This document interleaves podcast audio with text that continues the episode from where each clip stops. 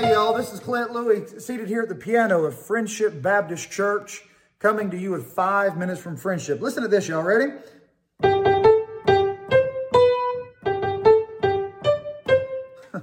you recognize that. I played that all by myself. You didn't know I was that talented. I didn't either.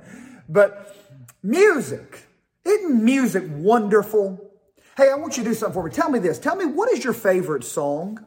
What is your favorite hymn? Drop a comment there and let me know. I'm curious, what is your favorite hymn?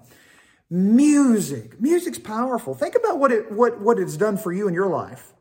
Have you ever had a song that just flooded your mind? Maybe you heard a song that reminds you of precious memories. You ever heard a song maybe made you think of somebody or something in your life?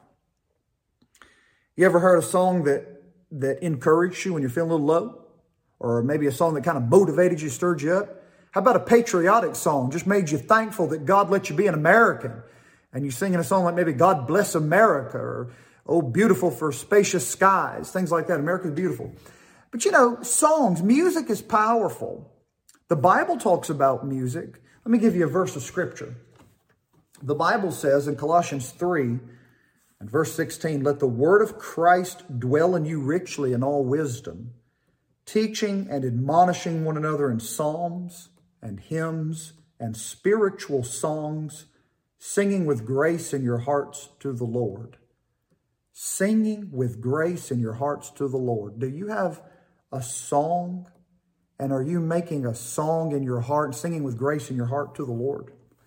You know, music, what do we do with music? Or what, what, do we, what should we do with music? Well, music, we can use music to give glory and honor to God. And we should. And our music ought to convey truth and it ought to be reverential. It ought to be sacred and godly. It ought to be something that we can use to the glory of God. And truth, of course, truth is expressed in words, you know? And so when you have a song, you have that melody and then you also have those lyrics. And that those lyrics ought to be true to scripture, ought to be things that are true and right. Let me give you, for instance, we have a collection of songs we love to sing here at Friendship, and this is coming from a book. We've got a book here called Bible Truth Music. Yeah, see right there, Bible Truth Music. Here's a song, just for example, and listen to the words. No, I'm not going to sing it for you, but listen to the words. This song is called Jesus Loves Even Me. Not Jesus Loves Me, but Jesus Loves Even Me. The words say, I am so glad that our Father in heaven Think about that. I am so glad. Are you glad today? And then he speaks of that our Father in heaven, watch, tells of his love in the book he has given. Wonderful things in the Bible I see.